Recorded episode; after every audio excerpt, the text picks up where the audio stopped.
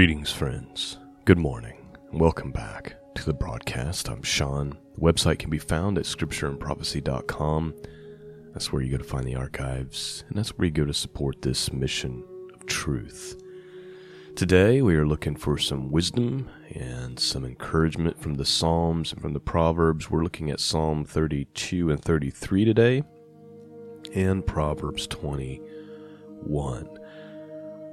Let's start with this thought here from Isaiah chapter 55, verses 8 and 9, where God says, For my thoughts are not your thoughts, neither are your ways my ways, saith the Lord. For as the heavens are higher than the earth, so are my ways higher than yours, and my thoughts than yours. Sometimes we look at the world or we look at our own lives and our own circumstances and things going on, maybe in the lives of people we love, and we just we don't understand. It doesn't make sense. How can God allow this? Or why is God, you know, doing this and allowing this, and we can't reconcile it? The problem is, is that His thoughts and our thoughts are not the same. His ways and thoughts are much higher than ours. They come with a much higher purpose. Sometimes it's not always about you, right? God also has the luxury of knowing the beginning from the end, knowing how a particular circumstance is going to turn out, knowing the future. God also has the luxury of being in control. We don't know the future, although sometimes. Many people try to act like they do. We aren't in control, although sometimes we're under the delusion that we actually are. And so we have to be like David, as we're going to read here, and we just kind of have to let God be God and try to be guided by Him and His ways and take refuge in Him and understand these things are not of ourselves, that we are 100% dependent on the Master, on the Shepherd, who is the Good Shepherd. We start relying on ourselves and our own wisdom and our own strength, we're going to find ourselves in big trouble. Or we try to lean on our own understanding, we're going to find ourselves in big trouble.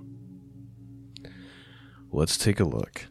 Psalm 32 and 33 this morning, and I just pray in the powerful name of Jesus that it'll bless you and encourage you and strengthen you for this week. Starting with Psalm 32, it's only 11 verses. King James Bible. Blessed is he whose transgression is forgiven, whose sin is covered. Blessed is the man unto whom the Lord imputeth not iniquity, and in whose spirit there is no guile. When I kept silence, my bones waxed old through my roaring all the day long. For the day and night thy hand was heavy upon me. My moisture is turned into drought of summer. Selah. I acknowledged my sin unto thee, and my iniquity have I not hid. I said, I will confess my transgressions unto the Lord, and thou forgavest the iniquity of my sin. For this shall every one that is godly pray unto thee. In thy time when thou mayest be found, surely in the floods of great waters they shall not, they shall not come nigh unto him. Please note, David is proclaiming a truth, and it's one that's really spoken of even more clearly by the Apostle John in First John. We'll look at it here in just a minute. But David is saying, Blessed are those whose sins are forgiven, whose iniquity is covered. Blessed are those who God's not like keeping score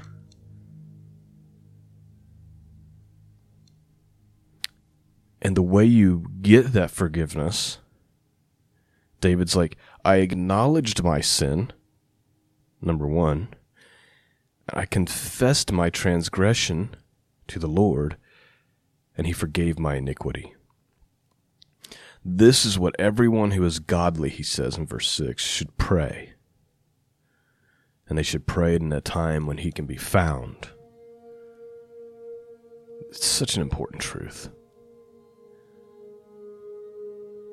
First John verse 9 says, If we confess our sins, he is faithful and just to forgive us of our sins and to cleanse us of all unrighteousness.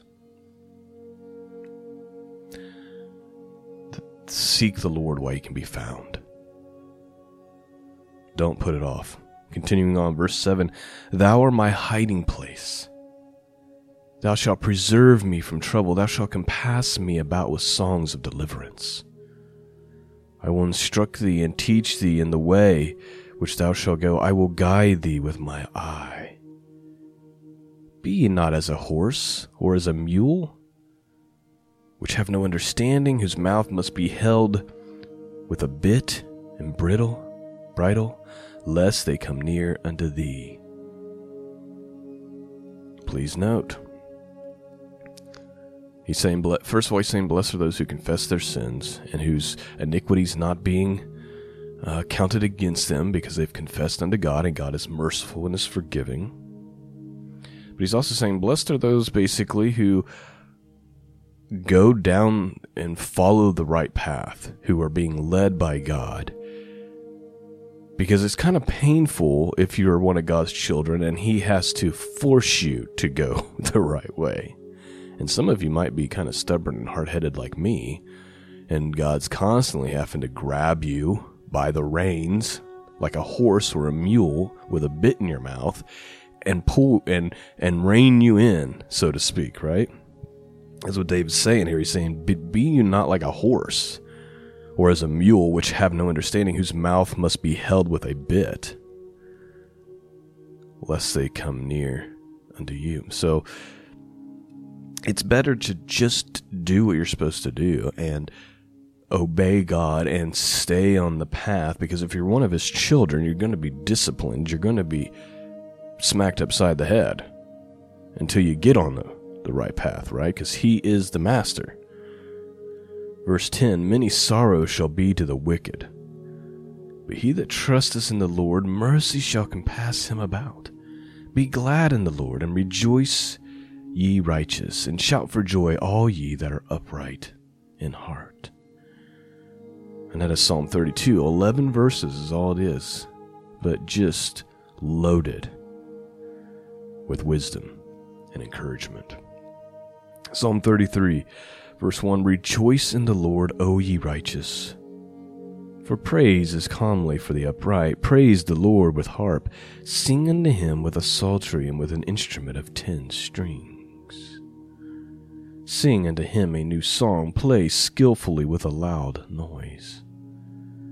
For the word of the Lord is right, and all his works are done in truth. He loveth righteousness and judgment. The earth is full of the goodness of the Lord.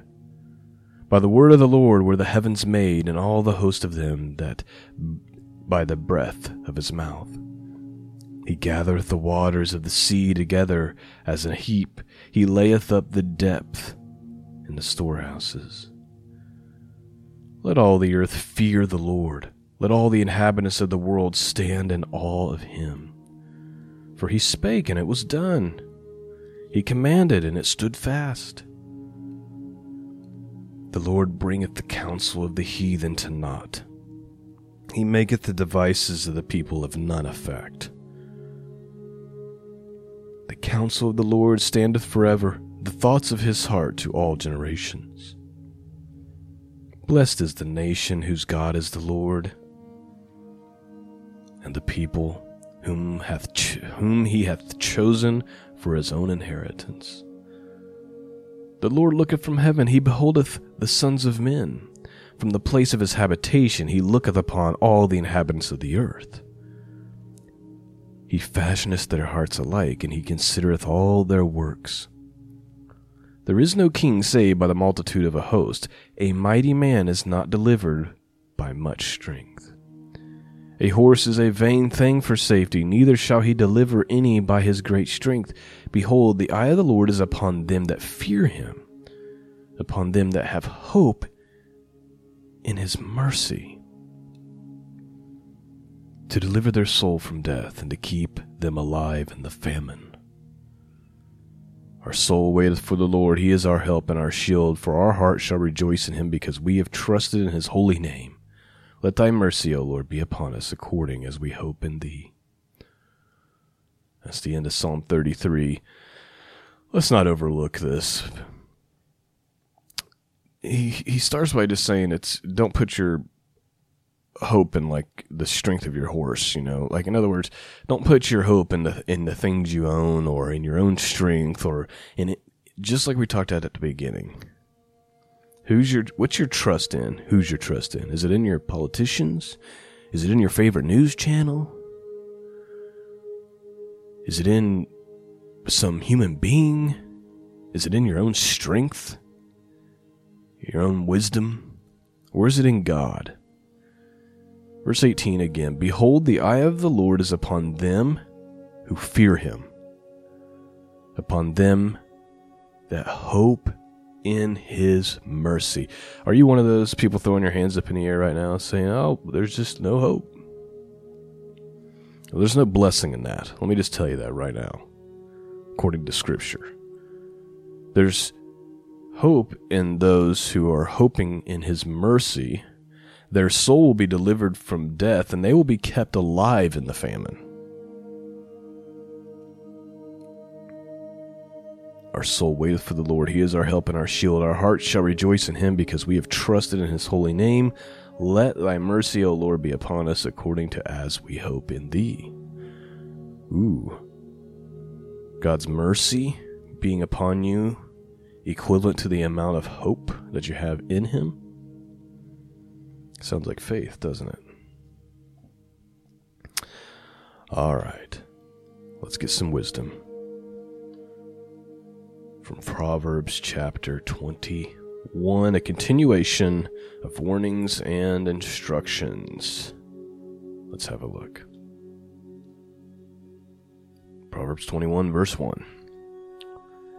The king's heart is in the hand of the Lord as the rivers of water, he turneth it wheresoever he will. Every way of a man is right in his own eyes, but the Lord pondereth the hearts. To do justice and judgment is more acceptable to the Lord than sacrifice. A high look and a proud heart, and the plowing of the wicked is sin. The thoughts of the diligent tend only to the plenteousness, but of every one that is hasty only to want. The getting of treasures by a lying tongue is a vanity tossed to and fro of them that seek death. The robbery of the wicked shall destroy them because they refuse to do judgment. The way of the man is the way of a man is froward, in other words, perverse and strange. But as for the pure, his work is right. It is better to dwell in the corner of a housetop than with a brawling woman in a wide house. The soul of the wicked desireth evil, his neighbor findeth no favor in his eyes. When the scorner is punished, the simple is made wise, and when the wise is instructed, he receiveth knowledge. The righteous man wisely considereth the house of the wicked, but God overthroweth the wicked for their wickedness. Whoso stoppeth his ears at the cry of the poor, he also shall cry himself, but shall not be heard. Let's read that one again. Whoso stoppeth his ears at the cry of the poor, he also shall cry himself, but shall not be heard. A gift in secret pacifieth anger, and a reward in the bosom strong wrath. It is joy to the just to do judgment, but destruction shall be to the workers of iniquity. The man that wandereth out of the way of understanding shall remain in the congregation of the dead. He that loveth pleasure shall be a poor man. He that loveth wine and oil shall not be rich. The wicked shall be a ransom for the righteous, and the transgressor for the upright. It is better to dwell in the wilderness than with a contentious and angry woman. There is treasure to be desired, and oil in the dwelling of the wise, but a foolish man spendeth it up. He that followeth after righteousness and mercy findeth life, righteousness, and honor. A wise man scaleth the city of the mighty, and casteth down the strength of the confidence thereof. Whoso keepeth his mouth and his tongue keepeth his soul from troubles. Please note, this is all throughout the Proverbs, and I bring it up all the time. And I try to do it as just bluntly and plainly as I can, even though some people don't appreciate my forwardness about this. But the Proverbs are very clear that there's wisdom in keeping your mouth shut. That's what that is what he's saying. Whoso keepeth his mouth and his tongue keepeth his soul from troubles. Listen, if you're someone who's always got to be heard, you've always got to voice your opinion. You've always got to speak. You've always got to have something to say. There's trouble coming for you that's going to lead to trouble. Same goes if you're one of those people that just always has to gossip. You always got to tell the whole office everything you've ever, that you that you've found out. Trouble's coming for you. You're bringing trouble upon yourself. But if you're one of those people that just keeps their mouth shut, keeps their heads down, at the office you just do your work, you don't engage in the gossip, you're keeping yourself and your soul from trouble. Verse 24 Proud and haughty scorner is his name who dealeth in proud wrath. The desire of the slothful killeth him, for his hands refuse to labor. He coveteth greedily all the day long, but the righteous giveth and spareth not. The sacrifice of the wicked is an abomination, how much more when he bringeth it with a wicked mind? A false witness shall perish, but the man that heareth speaketh constantly. A wicked man hardeneth his face, but as for the upright, he directeth his way. There is no wisdom, nor understanding, nor counsel against the Lord. The horse is prepared against the day of battle, but safety is of the Lord. That is the end of our wisdom and encouragement from the Psalms and from the Proverbs. And I pray in the powerful name of Jesus been, that you have been blessed this morning, that your hearts have been pierced, that you've been strengthened.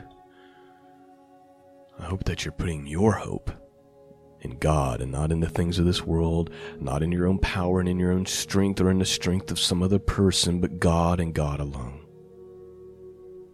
Thanks for listening, my friends. Thank you for those of you who support the podcast and who pray for it. Lord willing, I'll be back with you again on Wednesday. Peace and grace be with all of you, and until next time, God bless.